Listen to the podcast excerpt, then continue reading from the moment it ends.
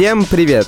С вами подкаст «Собак сел дневник», и это наш сезон про деньги. Мы пытаемся разобраться, как их копить, как правильно тратить, и помогает нам в этом банк Тинькофф, а именно его дебетовая карта Тинькофф Junior, которая предназначена специально для детей. В общем, я Егор. Я Ваня. Я Ануша. Поехали.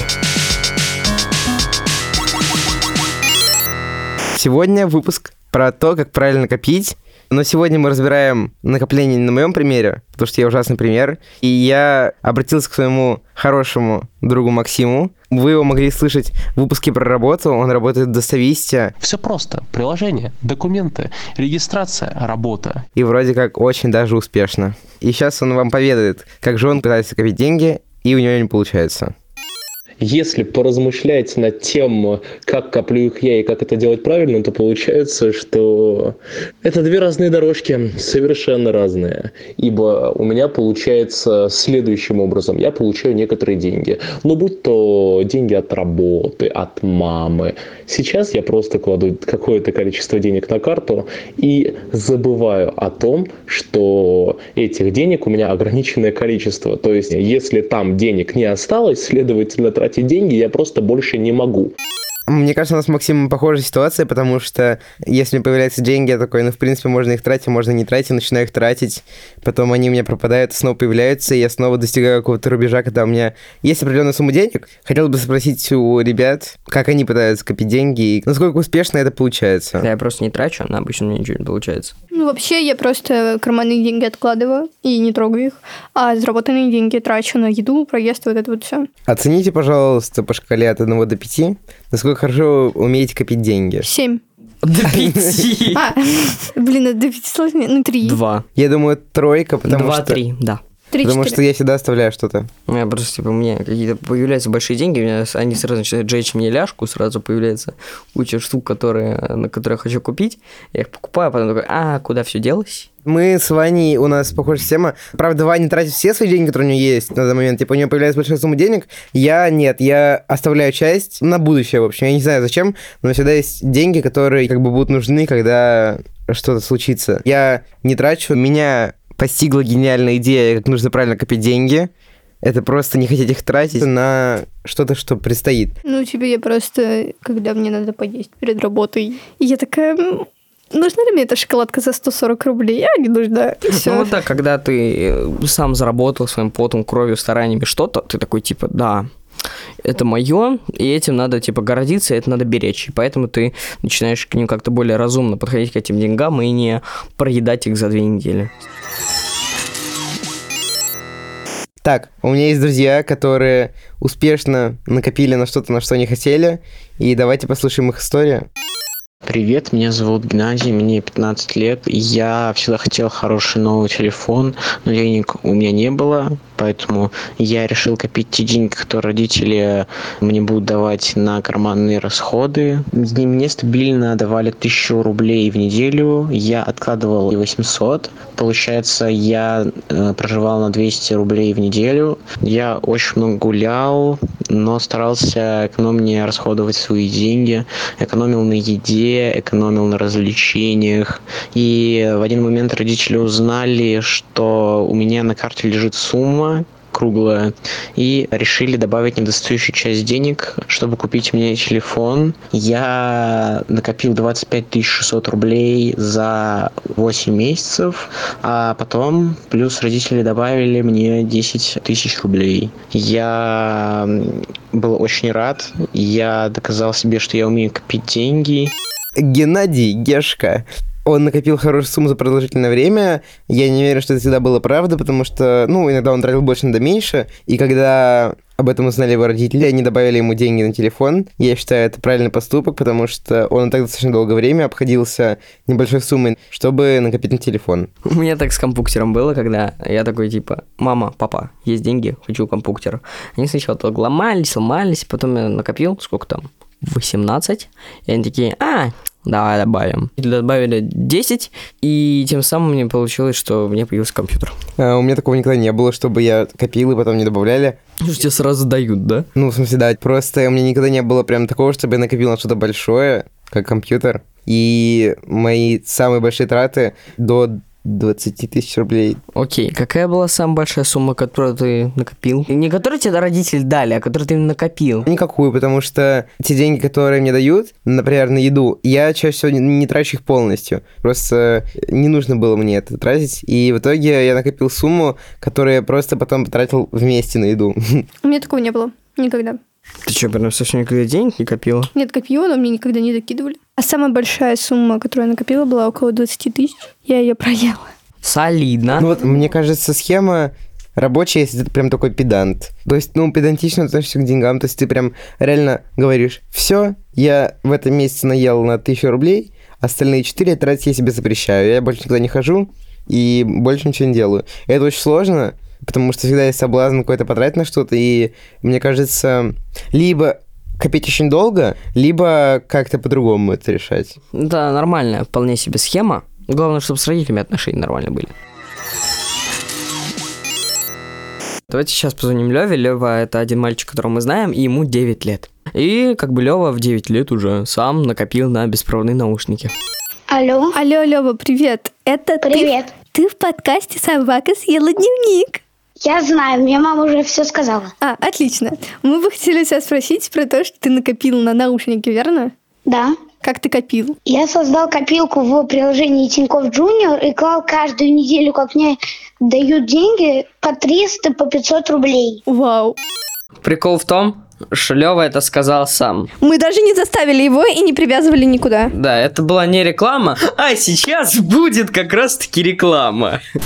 Как вы помните, мы в начале сезона придумали себе челлендж, суть которого была в том, что я копила на стол, Ваня копил на кроссовки, а Егор просто пытался выжить на полторы тысячи рублей. И этот э, челлендж проходит благодаря Тинькофф банку, и если вы хотите к нам присоединиться и вместе с нами его проходить, то заказывайте карту Тинькофф Junior, кто знает, может быть, вы накопите больше, чем мы. Э, Заказывайте карту по ссылке o.tinkoff.ru слэш собака. Ну, давайте посмотрим, как у кого дела. Я выполнил челлендж, но я выполнил его еле-еле, потому что на последней неделе мне друзья такие, пошли гулять, короче, пошли в бургерную. Я такой, блин, пацаны, мама не пускает.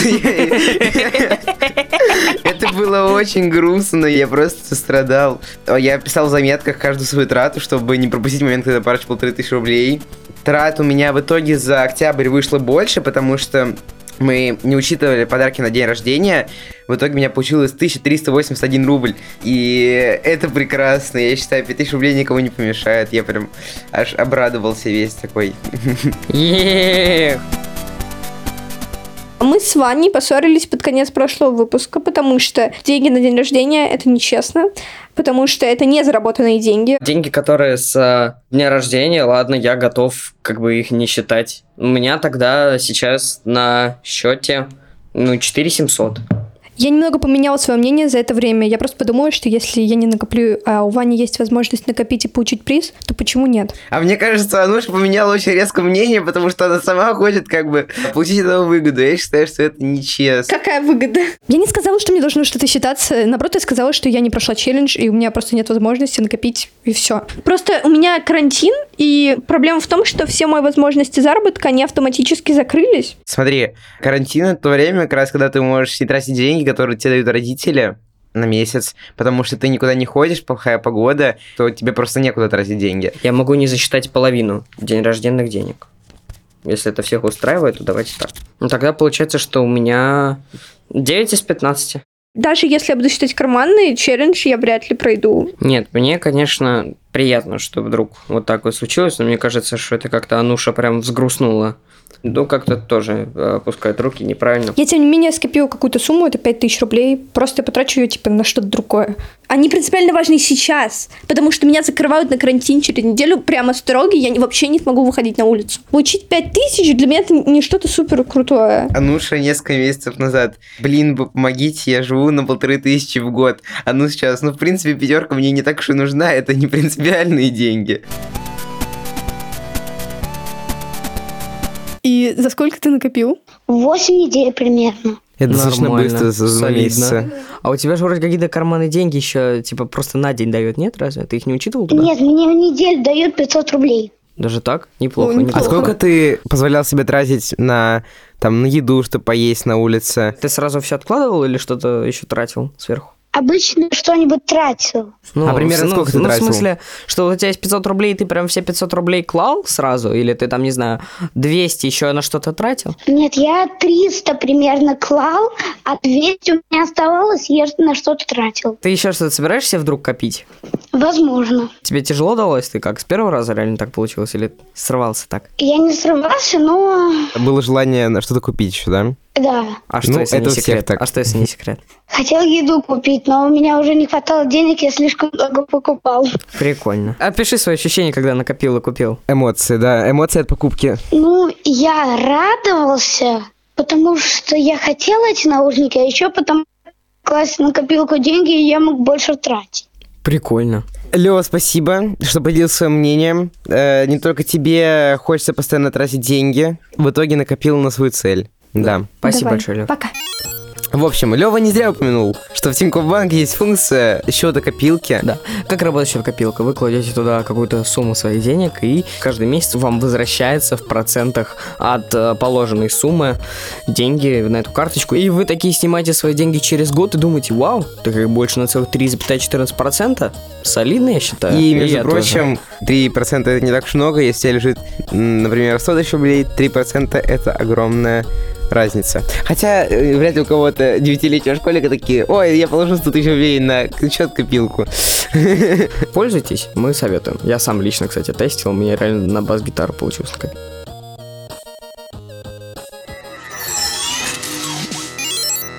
Способ просто копить и копить деньги, откладывая, откладывая долгое время, очень проблематичен, потому что ты такой, «А, это же футболка, на которой написано My Little Pony. Ну, объективно беру две. Так что есть уже немножко читерские способы накапливать деньги. Один такой способ использовал мой друг Михаил, ему 16 лет, и давайте узнаем, как это было. Ну, у меня была уже давно одна заветная мечта – это мопед или мотоцикл. И где-то год-полтора назад я созрел для ее осуществления. Я просканировал объявление и понял, что мне нужно где-то тысяч пятнадцать э, примерно для его покупки. Тогда я начал собирать эту сумму. Сначала просто я просил деньги у родителей, так по чуть-чуть, и складывал их в кучку.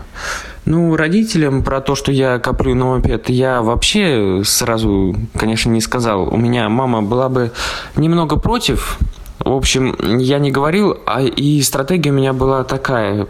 Все купюры, которые 500 и больше рублей, я откладывал в эту кучку которая для мопеда. А остальные деньги шли на уже карманные расходы. Но потом я решил все-таки продать некоторые свои старые и абсолютно ненужные вещи. И где-то у меня накопилось с этого тысячи четыре-пять но все равно я решил ускорить процесс и заняться перекупством. Купил я, значит, э, велосипед BMX бэушный, и причем где-то через два дня у меня уже его выкупили. Купил я его где-то за, по-моему, 2 600, а продал за 5 тысяч. Конечно, меня это очень приятно удивило, что так быстро нашелся покупатель. Я думал, месяца два придется ждать.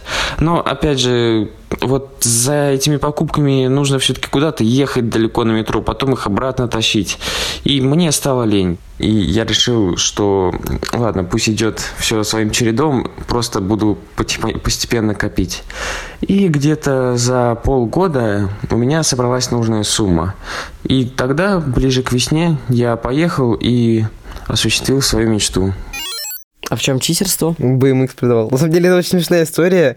Мы сидим на уроке, он смотрит велосипеды, я такой, Миш, что ты там смотришь? Он такой, велосипеды. Думаю, вот здесь есть велосипеды. Он говорит, я перепродаю их. Это была просто самая разваленная машина, которую только может увидеть в Москве. И он ее продал в два раза дороже. Я еще такой, господи, что за маркетинговые ходы там проделал? Просто сам скачет, сам ездит, короче, еще и заправляется, видимо, сам и там тебе готовит на кухне. Я не знаю, что он там написал, чтобы его продать сразу. В общем, перепродажа – это самое нудное, скучное, бесящее дело, которое такое может быть. У меня есть небольшая история. Какое-то время я перепродавал одежду. Есть коллекции, которые ограничены по тиражу, и в итоге на перепродаже, если ты их взял на разных площадках для специальных продавцов, они стоят в 2, 3, 4, 5, 6 раз больше, э, в зависимости от редкости. Последнее, что я делал, это пытался утром до школы поймать эти тупые тапочки от Изи, час просидев перед телефоном, пока у меня была табличка «Вы виртуальной очереди ожидаете», и после того, как я получил сообщение «Простите, но вы не выиграли», я просто решил, что ну его нафиг, типа. Я, я уже просто, мне это надоело все, и до этого как-то я тоже этим не особо увлекался, это был просто способ как-то дозаработать. Сколько ты примерно зарабатывал с этого? На самом деле, с этого, наверное, уходил только в минус, потому что те вещи, которые я получал в свое распоряжение, я их носил и потом продавал их как, типа... Боу. Боу, да, но на том же сайте. И в итоге они обходились по цене, ну, чуть выше, чем э, стоимость их изначальная. Так что я не могу сказать, сколько примерно. Ну, я, у меня сейчас есть секонд-хенд. Я накопила какое-то количество вещей, которые были мне не нужны. Я решила, почему бы их не продать. Я заработала на этом тысяч десять. Я сделала Инстаграм, просто брала вещи с Алиэкспресс, фотографировала их, не указывала материал. Это была просто одежда, которая мне не нужна. А в каком смысле не нужна? Ну, вдруг у тебя родители такие, нет, ты что, зачем ты продала? Я не знаю, знает ли об этом мама, папа такой, красотка. Понимаю. И люди выбирали вещь, которая им нравится, там мне писали, это же одежда 11. Я такая, да, оригинальная. Да,11? Ну, я, я 11. продала. У меня была рубашка и костюм, который меня пытаются вернуть, но я не отвечаю на сообщения. Вот это, кстати, мразотно. Ну, потому что мне написано, что без возврата.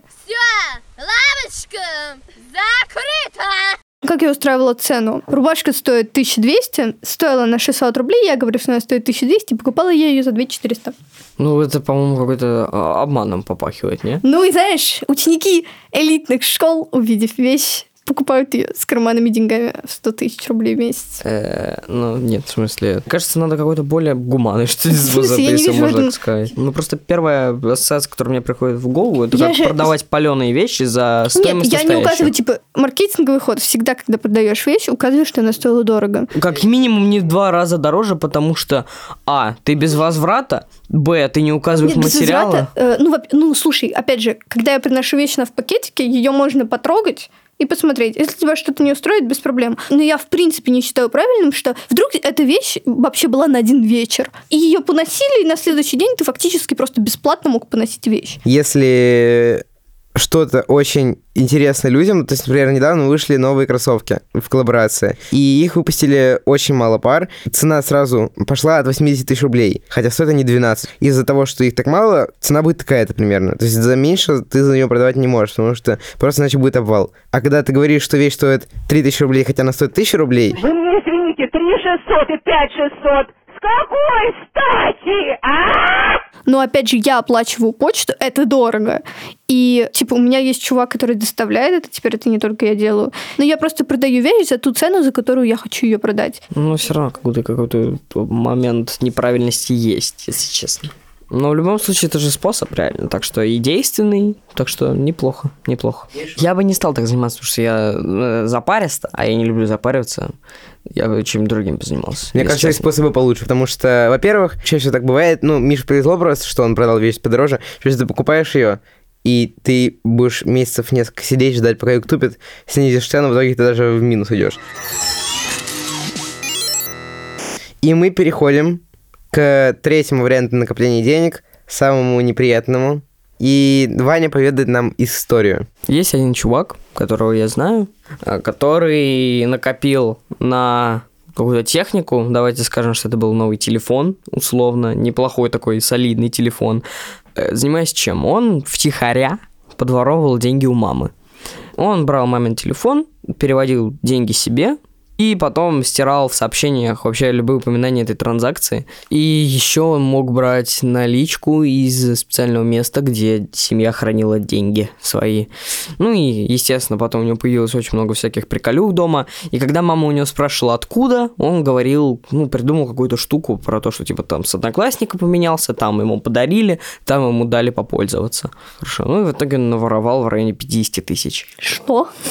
Вообще, по-моему, давайте сразу условимся на том, что воровать деньги у родителей втихую Вообще, любым способом воровать деньги, это ужасно. Если мне нужны были деньги, я просил их у родителей, я мог просто что-то сделать и там мелочь оставить себе, но сказать им, что я оставляю мелочь. То есть, ну, ну, их да, предупреждал. как бы. Вот дали тебе деньги сходить в магаз купить, ну, как бы на семью, купить хлеба, яиц, колбасы, сосисок. Дали тебе тысячу на все про все, ты потратил 800 рублей, и 200 пришел, говоришь, вот зачем, говорю, а, забирай. Ну, типа, это ок, потому что родители знают. Но когда ты воруешь деньги, типа, что втихую придумаешь какие-то схемы, это, ну, это неправильно. Это не вариант. И тебя, скорее всего, спалят. Да, это, ну, не скорее всего, а спалят. Это вопрос не если, а когда. Я знаю о таком человеке, у которого есть средства настолько, что они купили там 5 квартир по всей России, и в итоге они ими не пользуются, живут только в Москве, просто чтобы были, типа, вот. При- Прикол в том, что такая атмосфера как бы способствует тому, что ты такой, ну, я могу тратить деньги. Вот. И у, собственно, моего знакомого карта была привязана к карте родителей, то есть, типа,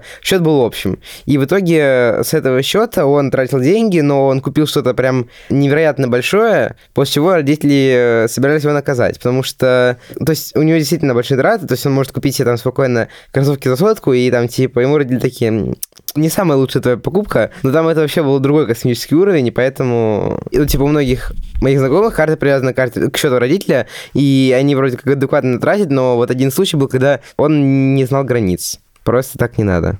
Мы услышали истории, как копить деньги. Первое, это просто прозрачно, когда ты откладываешь, откладываешь, откладываешь. Об этом знают родители, например. Другая, это когда ты также откладываешь деньги, но дополнительно ты как-то зарабатываешь. Ну, например, перепродаешь свои старые вещи, занимаешь чем-то дополнительно. И третье, когда ты просто воруешь деньги, и э, я думаю, никто не рассматривает третью, и самая оптимальная вторая. Нового способа придумать почти нельзя, потому что они все будут основаны на конве вот этих трех. Либо ты откладываешь, либо ты что-то продаешь, либо ты образом воруешь. Ну, в общем, думаю, первый вариант самый адекватный. Первый вариант самый муторный, а второй более, по-моему, адекватный. Кстати, если вы еще не слушали наш прошлый выпуск, там Ваня рассказывал про систему 50-20-30. Ты делишь какие-то свои расходы на 50%, 20% и 30%, и я эту же схему пробую сейчас. Нормально. Сегодня мы разобрали, как копить, мы разобрали пару вариантов, и все вроде как нормальные, кроме одного, а именно воровство, но они такие долгие, такие, блин, энерготрудозатратные, что мы Но думаем, оно того будет стоить. да, в итоге результат себя оправдывает. Все, реально верьте в себя. Главное иметь хорошую выдержку, как И уметь кайфовать. Последний выпуск нашего сезона будет посвящен ответам на вопросы про карманные деньги. Может быть, у вас остались какие-то вопросы по карманным деньгам, по заработку. И если вам хочется узнать на них ответы, вы можете задавать их нам в нашу группу ВКонтакте «Собака с его дневник», либо на почту собакаст собака gmail.com. Или у вас есть какая-нибудь история про работу, карманные деньги, тоже присылайте. Лучше это будут аудио-вопросы. Это был подкаст «Собак съел дневник». Слушайте нас, где вы нас слушаете. Это всякие Apple подкасты, Яндекс Музыки, Google подкасты и наша группа ВК Собака Съел Да, подписывайтесь на наши социальные сети, э, именно Инстаграм, Собакаст, в ВК Собак съел дневник. Наверное, это все. Да. С вами был Егор. Ваня. И Ануша. Это подкаст студии «Либо-либо», который мы записали с продюсерами Полина Агарковой, редактором Семеном Шишениным и звукорежиссером Ниной Мамотиной.